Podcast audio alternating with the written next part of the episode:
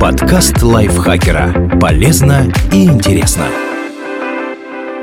Всем привет! Вы слушаете подкаст лайфхакера. Короткие лекции о продуктивности, мотивации, отношениях, здоровье. В общем, обо всем, что сделает вашу жизнь легче, проще и интереснее. Меня зовут Ирина Рогава, и сегодня я расскажу вам, сколько часов в день можно работать, чтобы не навредить здоровью и не перегореть.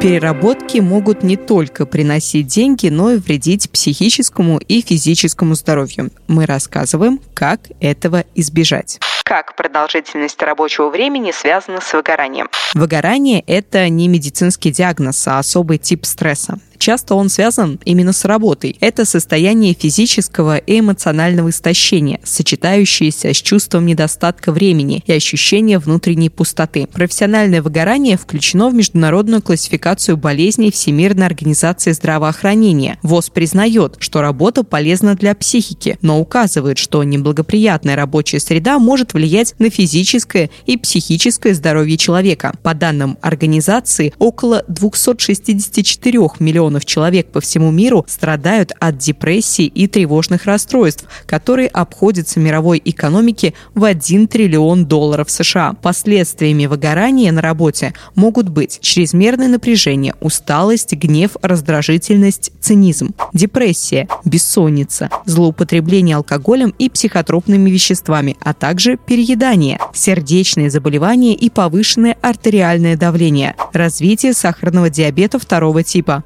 ослабление иммунитета. Многие люди, испытывающие выгорание, считают, что оно не связано с их работой. При этом высокая нагрузка и сверхурочный труд – один из факторов риска развития этого состояния. Время работы напрямую связано с классическим типом выгорания, когда человек работает все больше и больше, пытаясь разрешить профессиональные вопросы или получить значительное вознаграждение. При этом такое состояние способствует ухудшению производительности работника, учащению опозданий и прогулов сколько можно работать по закону. Согласно Трудовому кодексу Российской Федерации, продолжительность нормальной рабочей недели не должна превышать 40 часов. Также Трудовой кодекс устанавливает дополнительные ограничения рабочего времени для определенных групп людей. Для несовершеннолетних 24 часа, для подростков до 16 лет 35 часов для работников в возрасте 16-18 лет. Для инвалидов первой и второй группы 35 часов. Для работающих при опасных и вредных условиях условиях труда третьей или четвертой степени – 36 часов. По просьбе работника работодатель должен предоставить неполную рабочую неделю с пропорциональной оплатой труда беременным женщинам, одному из родителей, попечителей ребенка до 14 лет, членам семьи, ухаживающим за больным ребенком. Кроме того,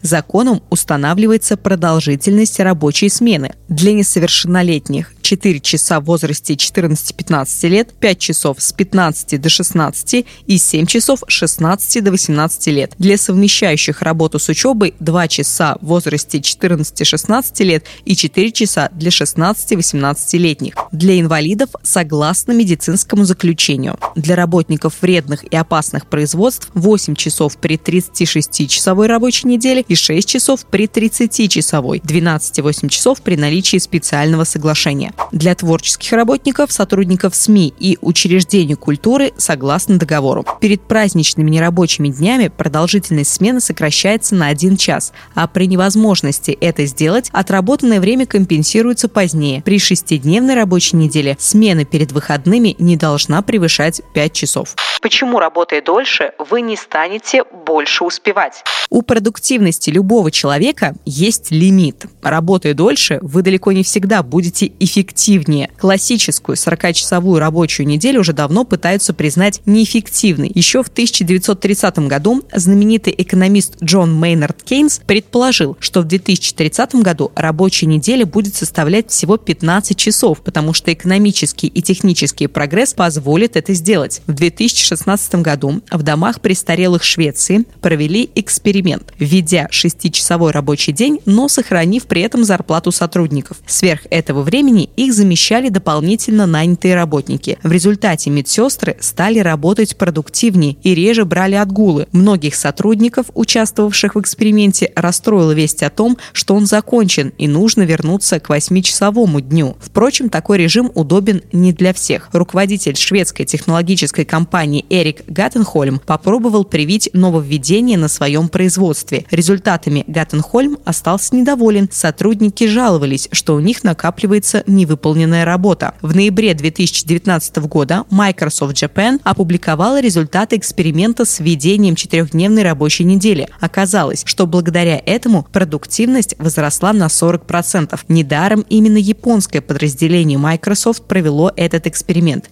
Япония – страна, в которой переработки считаются нормой и составляют более чем 80 часов в месяц на человека. Большое исследование о взаимосвязи количества рабочих часов и продуктивности выпустил в 2014 году экономист Стэнфордского университета Джон Пенкейвелл. Он сравнил работников начала 20 века и современных и пришел к выводу, что сегодня сосредоточенность на задаче значительно важнее для сотрудника, чем в прошлом. При этом она начинает сильно ухудшаться после 6 часов работы в день и 40 часов в неделю. Ранее другое исследование финских медиков обнаружило связь между работой больше 55 часов в неделю и снижением когнитивных способностей.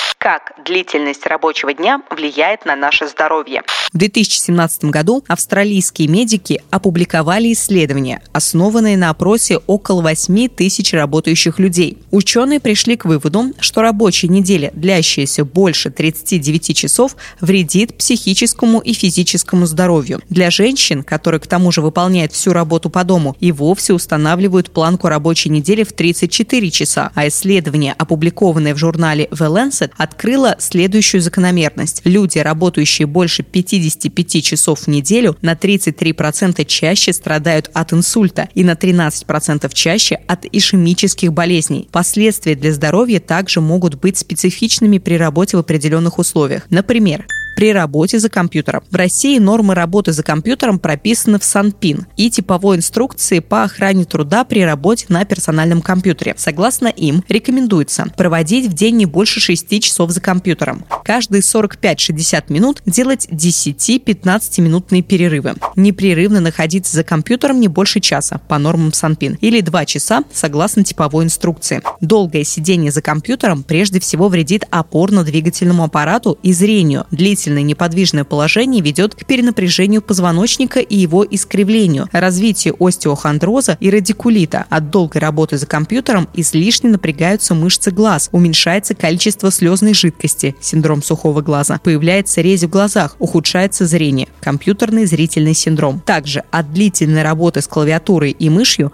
могут болеть пальцы, кисти, запястья и плечи. Чтобы избежать этих негативных эффектов, чаще делайте перерывы и зарядку в течение течение рабочего дня. Обустройте свое компьютерное место правильно, а также постарайтесь не сидеть перед монитором дольше, чем рекомендуется. При работе сидя длительное сидение приводит к застою крови, а это в свою очередь ведет к нарушению работы тканей, повреждению стенок сосудов и геморрою. Когда вы долго сидите, то расходуете меньше энергии. От этого повышается риск развития целого букета недугов – ожирения, гипертонии, повышенное артериальное давление и сердечно-сосудистых заболеваний, повышенного содержания сахара и холестерина в крови, даже рака. Люди, непрерывно сидящие больше 8 часов в день, имеют также риски преждевременной смерти, как и те, кто страдает от ожирения или курит. Физическая активность в течение 60-75 минут в день значительно снижает вероятность негативных последствий. Также стоит во время сидячей работы делать перерывы каждые 30 минут. При работе стоя. Стоячая работа помогает сжигать в два раза больше калорий, чем сидячая, но при этом она же может вредить здоровью не меньше, так как значительно повышает нагрузку на позвоночник и стопы. Длительное стояние на ногах повышает риск хронической венозной недостаточности, варикоза, болей в пояснице и ступнях, а также осложнений при родах. Оптимальное время, которое можно провести на ногах за день от 2 до 4 часов. Стоит понимать, что под длительным понимается непрерывное стояние на ногах ногах больше 8 часов без движения. Для длительной стоячей работы не стоит выбирать обувь на плоской подошве. Специалисты рекомендуют обуваться так, чтобы пятка была приподнята хотя бы на 6 мм над остальной стопой. При этом каблук должен быть не выше 5 см. Также рабочая обувь должна быть вам по размеру и поддерживать свод стопы. Можно купить специальные ортопедические стельки. Лучшей профилактикой нарушений будет совмещение сидячей и стоячей работы. А после длительного стояния на ногах делайте разминку. Потянитесь на носках, разомните мышцы стопы. После рабочего дня желательно сделать массаж ног или на 15-20 минут поднять их вверх, чтобы восстановить нормальный кровоток. Если чувствуете боль в ногах и она не проходит в течение нескольких дней, обратитесь к врачу при работе на свежем воздухе. Работа на улице и в неотапливаемых помещениях, так как может вызвать общее или локальное переохлаждение. И то, и другое нарушает координацию и способность выполнять точные операции, вызывает тормозные процессы в коре головного мозга, способствует развитию патологий. Согласно ТК, работодатель обязан обеспечить условия труда, которые не несут вреда здоровью работников, в частности, предоставлять оплачиваемые перерывы для обогрева и отдыха. Для Длительность перерывов должна быть прописана в трудовом договоре. В помещении для обогрева температура должна быть около 21-25 градусов. Нормы длительности и частоты перерывов изложены в рекомендациях Роструда. Согласно им, уже при температуре минус 10 градусов Цельсия каждые 2 часа следует делать 10-минутные перерывы на обогрев. За несоблюдение этих требований работодателю грозит штраф до 5000 рублей для физических лиц и до 50 тысяч для юридических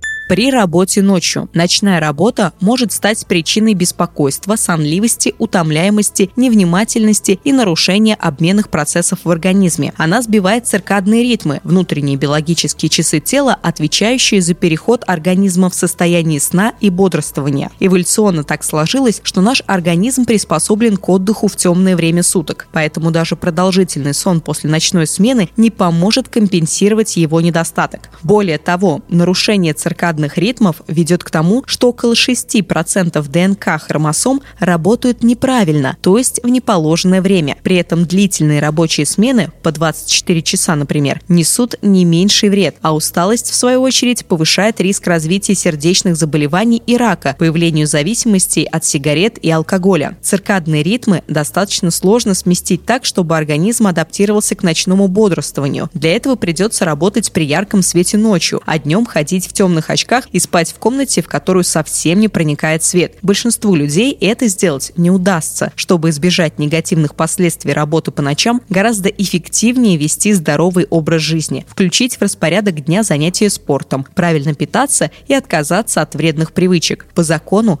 при работе в ночное время с 22 до 6 часов утра продолжительность рабочего дня сокращается на час, и это приравнивается к одной смене днем. К работе в ночь не допускаются беременные женщины и несовершеннолетние, женщины с ребенком до трех лет, инвалиды и родители детей-инвалидов, а также работники, ухаживающие за больными родственниками, допускаются к ночной работе по заключению врача. Родители-одиночки и опекуны детей до 5 лет допускаются к труду в темное время суток только с их письменного согласия и при отсутствии медицинских противопоказаний. Помните, что работа – это не единственное, что важно в жизни. Баланс труда, отдыха и личного времени поможет вам радоваться каждому дню и меньше меньше болеть. Андрей Вдовенко написал этот текст. Ему огромное спасибо. Вам, как всегда, говорю спасибо я за то, что дослушали этот выпуск до конца и слушаете наш подкаст. Спасибо вам большое. Вы же нас благодарите. Ставьте нам лайки и звездочки в зависимости от того, где вы слушаете этот подкаст. Пишите свои комментарии. Заходите в наш чат подкаста Лайфхакера в Телеграме. Ссылку на него я положу сейчас, вот прям бережно в описании этого подкаста. Все, я с вами прощаюсь. Пока-пока. Подкаст лайфхакера. Полезно и интересно.